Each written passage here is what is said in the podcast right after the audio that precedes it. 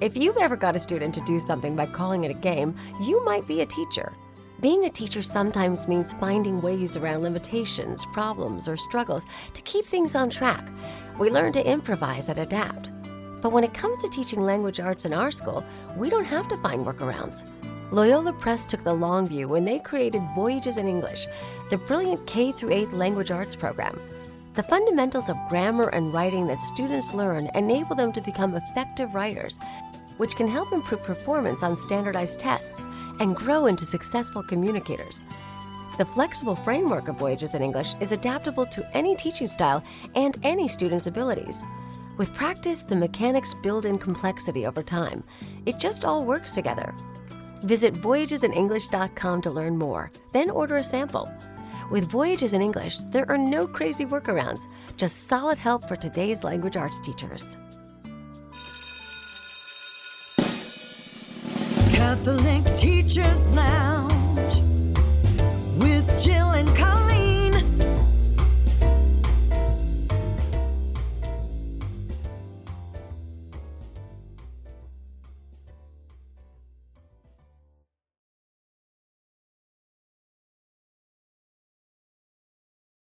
Welcome to the Catholic Teachers Lounge, the only podcast by Catholic school teachers for Catholic school teachers. I'm Jill. I'm here with Colleen. We are grateful to be together again to laugh, explore, and connect. Happy Easter. Thank you to Loyola Press for sponsoring us and for you, the teachers, for doing what you do every day. Colleen, it's Easter. Happy Easter. Happy Easter. Yep. Joyful time Um, of year. hmm It is. It is. And did you know, Colleen, I'm sure you know this, that the Easter season is 50 days long and we just finished up our 40 days of Lent and now we have 50 days of joy and of singing Alleluia, which is longer than Lent, Okay. which throws people off. I'm going to say something here. If you, if the question you had asked me at the Mhm. beginning of this was, Colleen, how many days are there to celebrate Easter? I might not have been able to answer that question, Oh, Jill. Well, What's the 50 days of Easter? Well, this is why we need to talk about this. So we enter into this joyful season.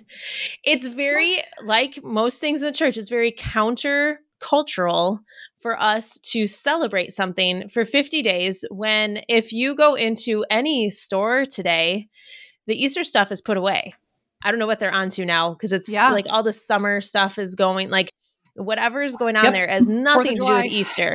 yeah, Fourth of July. Okay, Fourth of July Yeah. tablecloths are out in your grocery store Yep. aisle. You know, and you'll start to see back to school supplies probably soon. But oh it my just gosh. seems well, Mother's Day. Mother's Day and Mother's Father's Day, at least. Okay, Come on. sure.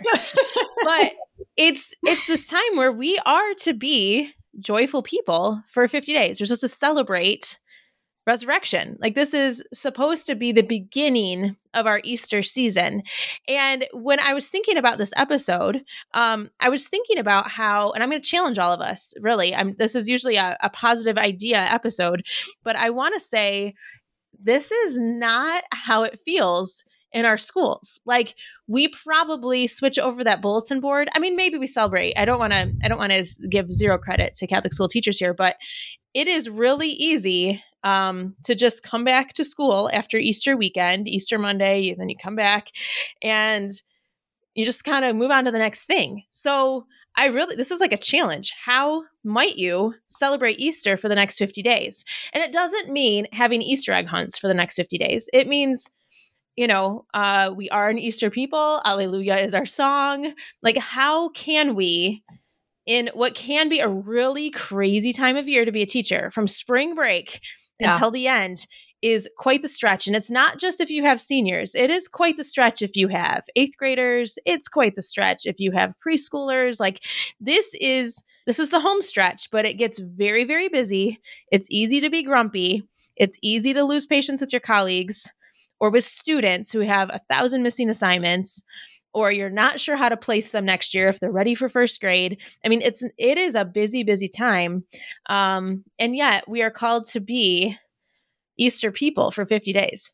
Okay, so so what you're getting at here, the challenge is how do we maintain that joyful Mhm. that joyful culture instead of getting caught in the whirlwind? Because you're right and there are many schools right now that are on spring break during easter week. Um, some many schools have already had their spring breaks too and so they may be back to school today first day back.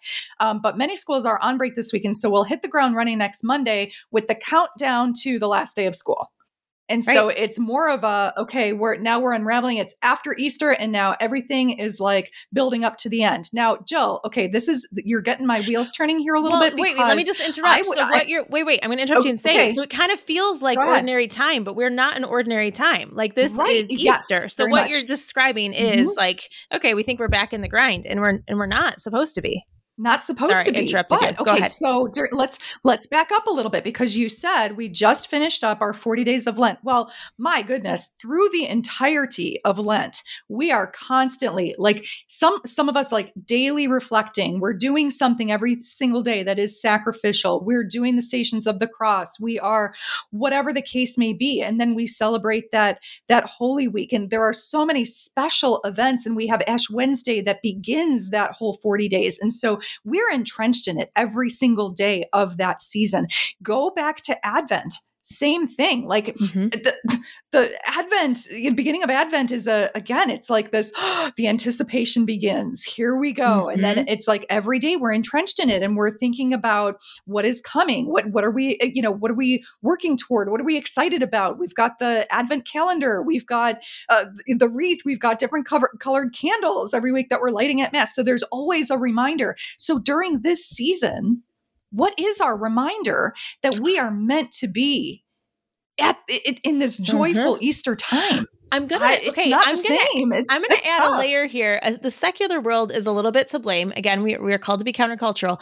When it's Christmas, Yep. you feel like it's Christmas for quite a few days in a row because we're on winter break. Christmas break is what we call in Catholic schools, but we're Mm. Yeah. on a break until close Yeah. to Epiphany, or like like we get closer to that Yes. because of New Year's and all that. So you feel you feel the Christmas season, like you you kind of sit in gluttony Yes. and gift giving and like joy, joy, joy for a few days there but then when we hit Easter, it's like we just I mean, if if it doesn't coincide with your spring break, you had Good Friday off, maybe an Easter Monday. I mean, maybe a long weekend there um, for Easter, but then you you just kind of come back. So this is the challenge. What do we do now to spread um, the joy of the gospel and of his resurrection in our classrooms? So, if we can do nothing else, what can we do in classrooms to extend the Easter season? It's not right. easy. So so back back it up again because yeah, you just mentioned something really critical during the East during I'm sorry, during the Christmas season. We are waiting for the Feast of the Three Kings, right? So we're Mm-hmm. we're waiting for the Epiphany. So we're we're still holding out after Christmas for January 6th. And then, you know, January 6th is the kickoff of Mardi Gras. That is the start of the Mardi Gras season. You Right. know that? So that again, that's a buildup. So yeah, we're we're kind of back to what is it? What is it that we're building up to? And when does ordinary time? We don't really have a, a shift in the way that we do. Well, we do because now imagine imagine this time. So Jesus is resurrected, and we the whole world is like, "What just happened? Oh my goodness, Yeah, he right. did come for us." This is, you know, so you have that season of, you know, the, our gospels are going to go through people not believing that that is what just happened. It's really the Mm. calling of the apostles sending the holy spirit i mean that's what this that's what Holy this Spirit, is yep. this is us all coming coming to grips with yes um jesus came like out of love like this is we are loved because of his coming and and this season here is about um accepting accepting god's love accepting the holy spirit and um and being his people. We were we were the chosen ones and so here we are to be the joy of the gospel in the world. And so we have to, and maybe it's as simple as having classroom prayers that are joyful. Maybe it's as simple as um, Mm. appreciation. It's spring. Like it is, it is a joyful time if you are in a Yeah. in a part of the United States where you are seeing the seasons change, like this is a joyful time. So maybe it's our maybe our promise of the Easter season is to not fall prey into the busy life and to enjoy the beauty of this season and the most simple forms, making sure that we are modeling for kids how to be Easter people uh, for these 50 days. And it could be as simple as that. I'm sure there are ways that you can, um, I'm sure there are lessons you can Google. I'm sure there's plenty of things that you can do. But I think it's more of the um, who are we as Catholics in this season and how can we extend that for the whole time? It's a simple message, but yeah, I think we can do, do it, Colleen. That culture of joy. I yeah, know. And, no, that's this is great. And how can we make sure our teachers lounges feel like that? How can we make sure that we are mm-hmm. we are um, singing that Alleluia? I think that's the I think that's the call. So well, thanks the for the energy boost. This was an energy boost. It was like a motivational day here in the yeah. Teachers Lounge. We love exploring ideas, affirming your efforts to be countercultural, to be Easter people. Keep the suggestions coming in. Tune into our next episode as we talk about more great ideas from fellow teachers. We'll see you next time.